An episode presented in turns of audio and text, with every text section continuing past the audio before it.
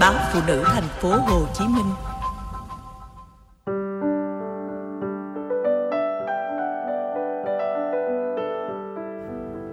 Truyện ngắn Mưa Chiều. Cơn mưa bắt đầu từ lúc xong bữa cơm trưa. Con gái dọn bàn, mang chén bát bỏ hết vào trong bồn. Ông nói, lên nghỉ đi, để đó bố rửa. Thanh toán xong các thứ trong bồn rửa chén và lau sạch bóng cây bếp, ông kéo cái ghế dựa, ngồi ngó ra bên ngoài. Đây là cửa sau nhà, nhìn xuống khu vườn hàng xóm. Chủ nhân căn nhà đó là bà cụ Việt kiều Pháp. Ông đoán tuổi khoảng tám mươi, vóc gầy, thấp, trông còn nhanh nhẹn lắm. Sáng sớm nào từ bếp nhìn ra, ông cũng thấy bà cụ loay hoay bên những khóm hoa, tỉa tót, ngắm nghía. Trong nhà còn có cô giúp việc quét dọn, tưới cây. Vườn trồng toàn hoa hồng, công phu chăm sóc nên luôn đẹp tươi, hân hớn sắc màu. Cạnh khu vườn có miếng đất trống, bốn bề tường xây thấp vuông vức. Thỉnh thoảng ông thấy có đôi vợ chồng trung niên đi ô tô đến dòm ngó miếng đất một chút rồi về. Hồi ông mua miếng đất này, lúc ấy nơi đây còn là vùng trũng, ruộng rau, cây hoang dại. Vào mùa bông lau, cây cao quá đầu phủ kín như rừng, bông nở trắng trời. Ông không hề biết đây sẽ là vùng được quy hoạch thành khu đô thị mới, có giá trị rất cao như bây giờ. Một lần, ông đọc rao vặt trên báo, thấy thông tin người ta mở bán đất ruộng hoang cho trả góp trong vòng mười năm. Nếu thanh toán một lần hay rút ngắn thời gian trả góp sẽ có giá tốt hơn. Với đồng lương cố định của hai vợ chồng, mỗi tháng chỉ dư ra nhiêu đó, ông nhắm có thể xoay sở được, bèn chơi trò mạo hiểm, đúng là có hơi liều. Hơn hai mươi năm trước, chưa nhiều người nghĩ đến việc đầu tư bất động sản, ngoại trừ những người, một là có mắt nhìn xa trông rộng, hai là nắm bắt thông tin từ vị trí công việc hay do bạn bè mách bảo. Đúng mười năm, ông mới thanh toán hết số tiền mua đất. Khi đó, vùng trũng đã được nâng lên cao ráo, hạ tầng dần hoàn chỉnh. Rồi biệt thự mọc lên, người có tiền khắp nơi túa về. Trường quốc tế, văn phòng các công ty nước ngoài ngày càng nhiều. Vùng đất hoang vu sình lầy ngày xưa nay thành một khu đô thị khẳng định đẳng cấp, là nơi ở của những người giàu có, thể hiện cuộc sống sung túc. Năm năm sau, ông bán nhà trong phố cũ, vay mượn thêm, xây lên ngôi nhà khang trang, bề thế, có cả hầm để xe. Họ hàng, bạn bè nhìn ông thán phục, nói ông có con mắt tinh đời. Ông chỉ nghĩ rằng hay không bằng hên. Tính ra hồi đó mua miếng đất ba trăm mét vuông này đâu có bao nhiêu so với giá trị khủng bây giờ. Mưa lâm râm thong thả, bầu trời thấp trùng lại bởi những đám mây xám bùng nhùng, không chút hứa hẹn sẽ sáng sủa hơn. Gió nhẹ nhàng mơn man lũ hoa hồng. Trên bãi cỏ sót vài con chim sẻ lơ láo, ngơ ngác. Hai con chó của bà cụ Việt kiều thỉnh thoảng chạy ra vườn, vô nhà rồi kêu ẳng ẳng. Trông chúng như lấn cấn, muốn bày tỏ điều gì đó. Rồi mưa vội hơn, nặng hạt. Bụi mưa lấm tấm nhảy vào chỗ ông đang ngồi, nhưng ông không muốn đứng lên đóng cửa, và như thường lệ là giấc ngủ trưa. Ông ngoái nhìn đồng hồ. Ba tiếng nữa, ông có một cái hẹn đã định hồi tháng trước. Từ nhà ông đến chỗ hẹn phải đến hai mươi cây số. Mưa thế này, đi hay không đi không phải là câu hỏi cần đặt ra với một người nghiêm túc như ông, để vướng vào cái tâm lý chần chừ e ngại. Từ khi nghỉ hưu hai năm trước, ông ít ra đường. Con gái bảo vệ xong luận án tốt nghiệp thì ông thấy chẳng còn lý do để ra khỏi nhà nữa. Hơn hai mươi năm lèn lách ngoài đường mỗi ngày, đồng hành trường lớp với các con quá đủ để ông không còn phải bận tâm về những chuyện phố xá, kẹt xe, ngập nước, triều cường, lấn chiếm vỉa hè. Thật ra, ông không ấm con đến mức vậy nếu không có một lần, vào năm thứ ba đại học, con gái ông bị một gã say rượu chạy xe máy kéo lết đi cả chục mét khi con bé dừng xe đợi đèn đỏ. Từ đó, chiếc xe máy của con ông phủ bụi và hai cha con tiếp tục cùng nhau, chuyện trò vui vẻ như ngày xưa, trải dài từ mẫu giáo cho đến khi tốt nghiệp. quen việc đưa đón con gái nên mưa, nắng, khuya, sớm với ông không thành vấn đề mà ngược lại. Ông yêu mưa, thích nắng, thân thiết với đường phố và quen cái dòng xe cộ xuôi ngược ồn ào. Ông chẳng bao giờ phải bận lòng về thời gian chờ con trước cổng trường. Đó là lúc ông được quan sát, ngẫm ngợi, nhìn dòng chảy cuộc sống trôi đi với bao vui buồn, được mất hơn thua. Cuộc đời đáng quý và trân trọng bởi tất cả mọi thứ đều chuyển động, là sự thay đổi vị trí trong không gian, theo thời gian, điều tất yếu của cuộc sống để xã hội phát triển. Chuyển động mọi nơi, mọi hoàn cảnh và luôn linh hoạt tìm ra giải pháp cho mọi khó khăn chính là chuyển động tích cực. Từ rất lâu rồi, ông nhìn đời qua kính lọc. Con người sống ở đâu, tại sao phải sống nơi đó, làm gì, khi nào, sống với ai không quan trọng. Ý nghĩa cuộc đời cần thiết nhất là sống thế nào để hạnh phúc. Ông quý trọng và chú tâm việc lo lắng cho con gái. Với ông là niềm vui, là lẽ sống. Ngược lại, vợ ông luôn cảm thấy thoải mái trong công việc của bà ngoài xã hội. Không hẳn ông hài lòng vì có một gia đình êm ấm, nhà cửa khang trang, công việc ổn định cho đến ngày nghỉ hưu. Theo ông, đó chỉ là điều kiện cần cho một bài toán có đáp số đẹp. Lan man những ý nghĩ như thế, ông thiêu thiêu lúc nào không hay, cho đến khi con gái từ trên lầu xuống lay ông. Bố có cuộc hẹn với người bạn cũ ở quê vô phải không? Bố hẹn mấy giờ? Sao bố chưa đi? Nhìn ra bên ngoài, mưa ầm ào, mù mịt, ông nói với con gái, nửa tiếng nữa bố đi. Bố có ăn cơm chiều không? Chưa gặp làm sao bố biết, con cứ nấu đi, bố không về kịp thì cất thức ăn vào tủ lạnh mai hâm lại. Con gái kể với ông là cô vừa xem được một phim rất hay, nói về một cuộc gặp gỡ định mệnh giữa hai người ngày xưa là tình nhân. Ông cười hỏi lại, cuối cùng thế nào con? Con gái cười to. Tiếc là cả hai già hết rồi và họ đều có gia đình riêng hạnh phúc. Vậy thì có gì mà hay? Con gái nói trước khi quay bước lên lầu, khi nào bố xem đi, hay ở chỗ lời thoại diễn tả những giằng co nội tâm, cân nhắc, đắn đo hiện tại, quá khứ, tương lai. Để khi nào rảnh bố coi rồi bố con mình sẽ bàn luận về chủ đề này nhé. Ông rời khỏi nhà trong cơn mưa tối trời tối đất. Mưa quất vào mặt ông răng rác suốt quãng đường hai mươi cây số cho đến khi ông gặp bà, người bạn cùng lớp thời ở trường sư phạm sau đúng bốn mươi năm. Lúc bà hồn nhiên ôm chầm lấy ông vui mừng, òa vỡ thì ông có chút ngượng nghịu. Thế nhưng cảm giác ấy thoáng qua nhanh. Ông hơi sững sờ khi thấy bà chẳng khác gì hồi ấy, một nét đẹp vĩnh cửu ngoài sức tưởng tượng của ông, từ gương mặt đến dáng hình. Say đắm, cương nghị, đảm đang, đôn hậu. Mưa đang rất to, ngồi trong gian lễ tân khách sạn, bà kể hết chuyện này đến chuyện khác. Từ chuyện con trai cả vừa lập gia đình, đám cưới đãi bốn trăm khách, tiền bạc con trai chủ động hết, không để bà phụ đồng nào. Mà bà cũng không có nhiều tiền lo cho con một đám cưới lớn như vậy. Có vẻ bà rất tự hào về anh con trai. Rồi bà kể chuyện cháu ngoại, mối quan hệ xuôi gia.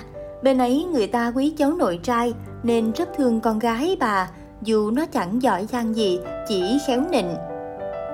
Ông nhìn gương mặt bà không giấu vẻ hạnh phúc ngời ngời, vừa mãn nguyện vừa tự hào. Ông nghĩ bà đúng mẫu phụ nữ quê, hồn nhiên, chân chất, dễ gần. Mục đích và niềm vui cả đời bà có lẽ chỉ là con cháu, cái nhà, vuông sân, mảnh vườn. Hẳn bà sẽ khó hòa nhập và dễ lạc lõng nếu bị bỏ vào nơi đô thị sầm uất. Mưa ngớt dần rồi lất phất bụi mỏng. Bà ngồi lên xe, rất tự nhiên vòng tay ôm lấy bụng ông, kiểu như phản xạ bình thường của thói quen ngồi sau xe máy trong tư thế an toàn. Thế nhưng ông lại cảm thấy khác lạ, như có chút gì đó trìu mến, yêu thương. Giọng bà thật sát, gần gũi. Em nhận ra anh ngay, dù gương mặt anh bị che trong mũ áo mưa, anh vẫn vậy, không thay đổi chút nào từ dáng đi, giọng nói, cả cái cách đánh tay trong lúc nói chuyện. Ông không nói gì, cảm thấy lòng thật vui, dễ chịu, một cảm giác đã từ lâu lắm rồi ông mới có lại. Trời lại ao mưa, lần này mưa thật to như thác lũ, hứa hẹn dai dẳng. Ông vội tấp xe vào một quán cà phê. Họ ngồi đó trong cơn mưa chiều lạnh lùng, giằng co, sấm chớp, nhưng ấm áp nhẹ nhàng. Bà kể ông nghe quãng thời gian ông rời quê lên thành phố. Năm sau bà lập gia đình, ông quay ngược đồng hồ. Lúc đó ông vẫn còn long đong lận đận, tương lai tối mù, nhìn đâu cũng thấy ngõ cụt. Mười năm sau nữa ông mới gặp vợ ông bây giờ, khi mọi thứ tương đối ổn định. Bà không khẳng định có được hạnh phúc với người chồng là bạn học thời cấp ba hay không, nhưng vì ông ấy đã mất rồi nên bà thấy không cần phải kể lại chi tiết cuộc sống hôn nhân. mười lăm năm nay, một tay bà lo toan cho ba đứa con học xong đại học, dựng vợ gả chồng, rồi bà có hai cháu nội ngoại để chăm. Bà đang chờ thằng cháu nội đích tôn ra đời là nhiệm vụ chu toàn. Mai sau về gặp chồng, bà sẽ nói được câu đã hoàn thành tốt nhiệm vụ thay ông ấy. Bà thấy cuộc sống như thế là ổn. Thứ giải trí duy nhất của bà là xem phim Hàn Quốc và bà không mong gì hơn. Vui miệng, bà hỏi ông có thích phim Hàn Quốc không? Nhiều phim hay lắm. Cười thì cũng cười dữ, mà khóc thì cũng khóc ghê. Tuy nhiên bà không coi được nhiều vì phải trông cháu, khi cháu ngủ mới coi. Đôi lúc đến chỗ hay mà cháu thức dậy thì đành ngậm ngùi tắt mà tiếc. Ông nghe giọng bà thật vô tư, hồn nhiên, kiểu tính người hiền, vị tha, không để bụng chuyện ai hay chấp nhận lỗi của người khác. Ông nghĩ đó mới thật là người hạnh phúc. Lúc ông hỏi bà có tính đến việc tìm một người nào đó nương tựa cuối đời, bà chỉ cười nói, bây giờ mọi thứ đang yên lành, tốt đẹp. Vả lại bà già rồi, nghĩ làm chi đến điều quá khó ấy, rắc rối lắm.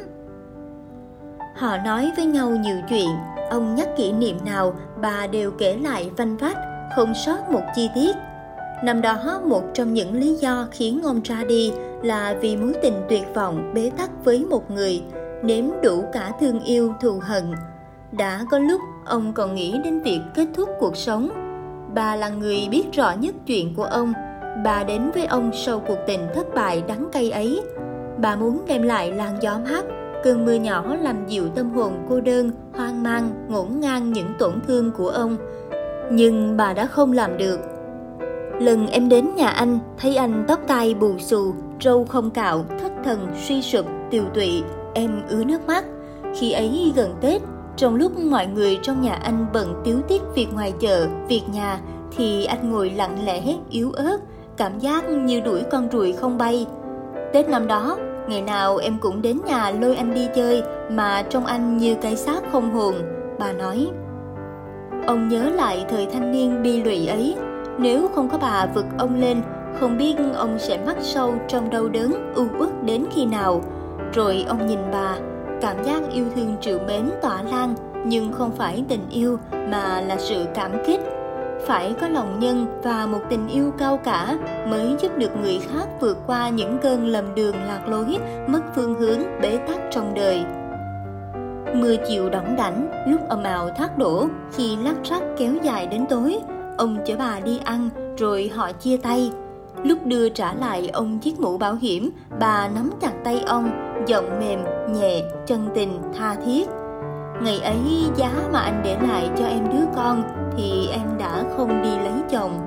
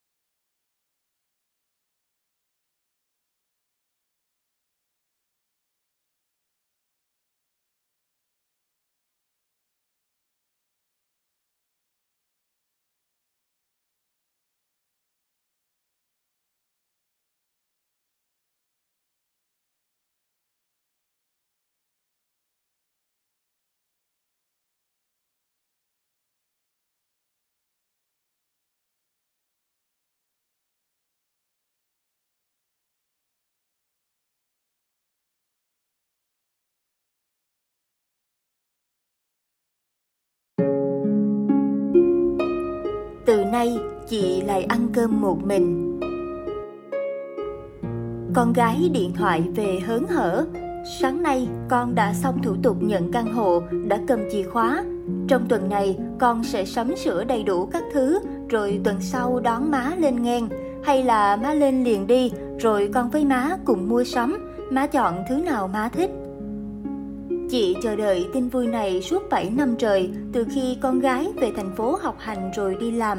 Trong thời gian chờ đợi, chị luôn để tai lắng nghe những lời kể lể để hình dung cuộc sống của mình nơi đó sẽ ra sao. Trong xóm có mấy bà ngoại bà nội đi chăm sóc con gái, con dâu sinh nở. Khi về quê, ai cũng kể chuyện thành phố như một nơi chỉ nên tới chơi vài ngày, chụp hình làm kỷ niệm, và nếu lâu dài vài ba tháng như là chăm sóc con dâu, con gái nằm ổ thôi, chứ ở luôn thì rất khó. Trước tiên là sự chật chội.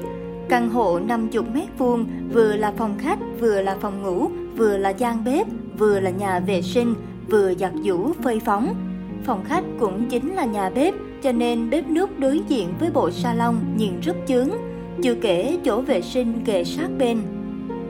Những cánh cửa luôn đóng kín nên đi trên hành lang có hơn chục nhà mà như đang ở chỗ vắng tanh. Không có chuyện bé cháu qua chơi nhà hàng xóm, chuyền tay bồng ẵm rồi khen em bé khấu khỉnh. Phiền nhất là mùi nước máy. Chị không thấy những khác biệt đó là khó chịu, chỉ cần được sống cùng con gái là chị thấy vui rồi. Lấy chồng, sau bốn năm, chị trở thành bà quá. Suốt từ đó, chị lấy niềm vui của con làm hạnh phúc của mình. Từ ngày con gái về thành phố, suốt bảy năm trời, chị ăn cơm một mình và chờ mong đến ngày lại được cùng ăn cơm với con. Mong ước của chị đơn giản vậy thôi. Mai mốt nó lấy chồng thì sao? Đã có người hỏi chị như vậy. Chị cười. Ừ thì chị cũng rất mong con gái mình có nơi có chốn tử tế. Vậy nhưng khi duyên số của con chưa tới thì được bên nhau ngày nào, hai má con chị sẽ tận hưởng ngày đó. Chị nấu nước bồ kết cho con gái gội đầu thay cho mấy loại dầu, dù quảng cáo tốt cách mấy mà tóc vẫn rụng. Chị biết công việc ở thành phố đầy bận bịu áp lực, nên sau một ngày mệt mỏi ở công ty mà về tới căn nhà đã được lau dọn sạch sẽ và có sẵn cơm nóng canh ngọt má nấu thì còn gì bằng. Tô canh mít non nấu tôm tươi phải nêm lá lốt mới đúng điệu, chợ gần không có lá lốt thì chị đi chợ xa hơn. Chiều về, chị kể con gái nghe ngày hôm nay mình đã biết thêm một cái chợ nữa. Ừ thì vừa đi vừa hỏi đường. Nghe nói dân thành phố lạnh lùng, không ai thèm để ý ai, nhưng khi chị hỏi đường tới chợ thì người ta rất nhiệt tình. À, cũng nhờ đi chợ xa nên chị biết thêm một trạm xe buýt đúng đường về chung cư mình, xe số bốn mươi lăm. Con gái cười vui. Biết đón xe buýt đúng trạm thì má là dân thành phố chính hiệu rồi đó. Chị cười thầm, hiểu rằng con gái sợ chị không thích nghi được cuộc sống thành phố, nên mỗi sự biết thêm của chị luôn được con gái tấm tắc khen ngợi, cứ như cô giáo chấm điểm giỏi cho học trò tiểu học. Không chỉ khích lệ bằng lời, ngoài giờ làm việc, con gái hiếu thảo dành hết thời gian cho mẹ. Chiều đi làm về, con gái rủ chị tập thể dục quanh sân. Buổi tối, con gái dò tìm kênh có tuồng cải lương hay rồi cùng ngồi coi với má. Cuối tuần, con gái chở má đi coi kịch nói. Cuộc sống chung cư không đến nỗi vắng tanh như mấy bà nội bà ngoại quê chị nói. Bằng chứng là khi thấy chị đi siêu thị về với cái túi quá nặng, cậu bảo vệ liền đưa tay xách giùm tới thang máy. Khi chị xuống sân một mình vào buổi chiều, cô Lễ Tân hỏi, hôm nay dì thể dục một mình hả? Cô còn nói, hai má con nhìn giống hai chị em ghê. Cũng có lần nghe tiếng xe con nít tập đi vang len ren trên hành lang, chị mở cửa ra nhìn và người phụ nữ đang chơi với đứa bé mỉm cười chào chị. Cứ vậy, từng ngày chị dần quen với nhịp sống thành phố, không phân biệt rành mạch vì quá yêu thương con gái nên chị cũng dần cảm thấy thân thiết với nơi chốn mà con gái mình chọn lựa, hay là sự cố gắng thích nghi của chính bản thân chị đã trở thành nếp. Những buổi sáng mở cửa sổ ra, chị nhìn ngắm những chú chim sẻ nhảy lích chích rồi đậu trên sợi dây điện và không còn ngạc nhiên tự hỏi, dây điện mà thay cho cành cây được sao? Những ngày bầu trời âm u, chị thấy bầy chuồn chuồn lơ lửng và không còn ngạc nhiên, sao đôi cánh mỏng tan vậy mà bay cao tới tận thứ hai mươi. Nhưng có thắc mắc khác, Theo câu ca dao, bay thấp thì mưa, bay cao thì nắng, vậy tầng hai mươi là thấp hay cao? Không còn ngạc nhiên cũ và nảy nhiều thắc mắc mới, chị thanh thản với cuộc sống cùng con gái. Đến một ngày, con gái gọi điện. Chiều nay má ăn cơm trước nha, công ty con họp. Hơn một năm về thành phố với con, lần đầu tiên chị ăn cơm một mình. Họp gì tới khuya mới về, lại còn mùi nước hoa rất thơm. Khuya mà còn sức nước hoa thì chỉ có là một cuộc hẹn hò mà người trong cuộc muốn mình được tỏa hương thơm cho đến phút giây tạm biệt. Như vậy ắt hẳn đó phải là người vô cùng có ý nghĩa với con gái chị. Hôm sau, chị cũng ăn cơm một mình. Hôm sau nữa, đang ngồi coi cải lương trên tivi mà con gái luôn tay bấm điện thoại. Đụng ánh mắt chị, con gái vội phân bua. Mấy đứa bạn cứ hỏi này kia nhiều chuyện ghê.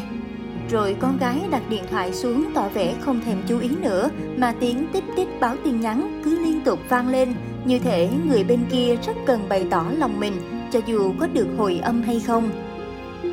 Tối nào không có cải lương hay thì con gái nhổ tóc sâu cho má. Khi những đầu móng tay đang cào nhẹ nhàng trên da đầu chị thì điện thoại reo vang. Má chờ con chút nghe. Con gái thả cái nhíp xuống, cầm điện thoại, chạy nhanh về phòng mình và đóng kín cửa lại. Một chút đó kéo dài đến khi chị đi ngủ mà cuộc điện thoại vẫn tiếp tục. Chị nghe tiếng cười thỉnh thoảng bật ra và giọng con gái nũng nịu. Đến lúc rồi, chị biết là đến lúc. Con gái nói, con đã ra điều kiện là phải ở rể. Người ta nói con muốn sao cũng được. Chị cười, cay mắt trước tấm lòng hiếu thảo của con. Chỉ cần được nghe vậy thôi cũng đủ an ủi cho bao năm tháng. Nhưng chị đâu có ích kỷ đến mức để bản thân mình trở thành điều kiện của tình yêu. Chị biết, đã trải qua rồi nên chị biết. Vợ chồng son nào mà chẳng mong có được không gian riêng tư để chiều chuộng nhau, hờn giận nhau, làm nũng nhau. Hạnh phúc mong manh nên giai đoạn vợ chồng son này, chị muốn con gái của mình được tận hưởng trọn vẹn. Chị thủ thỉ với con gái rằng chị nhớ quê quá mà bấy lâu nay cố gắng, rằng người già thật khó thích nghi cuộc sống thành phố, rằng trước đây nghe mấy bà quê mình nói, má cứ nghĩ tại họ khó tính, nay mới tự mình biết là khó. Con gái làm mặt buồn lên kêu, có con đây mà má còn nhớ đâu đâu nữa. Ừ rồi thì khi nào con gái cần má giúp đỡ bế em bé thì tính sau, bây giờ chị về quê đây. Buổi sáng trước ngày đi, mở cửa sổ, chị nhìn bầy chim đậu trên sợi dây điện và nhói lòng, nhận ra mình sẽ nhớ cả tiếng chim lít rít. Về quê, ngày đầu tiên, chị dọn đám cỏ mọc đầy sân. Bà hàng xóm nhìn qua hàng rào và vui vẻ nói như đi guốc trong bụng người nghe. Về rồi hả? Không quen được kiểu sống ở thành phố phải không? Câu hỏi như là rành rẽ lắm. Chị cười cười, không gật cũng không lắc. Chị đáp lời như bâng quơ. Ờ, tôi nhớ mùi cây cỏ, nhớ vị nước giếng mà về đây.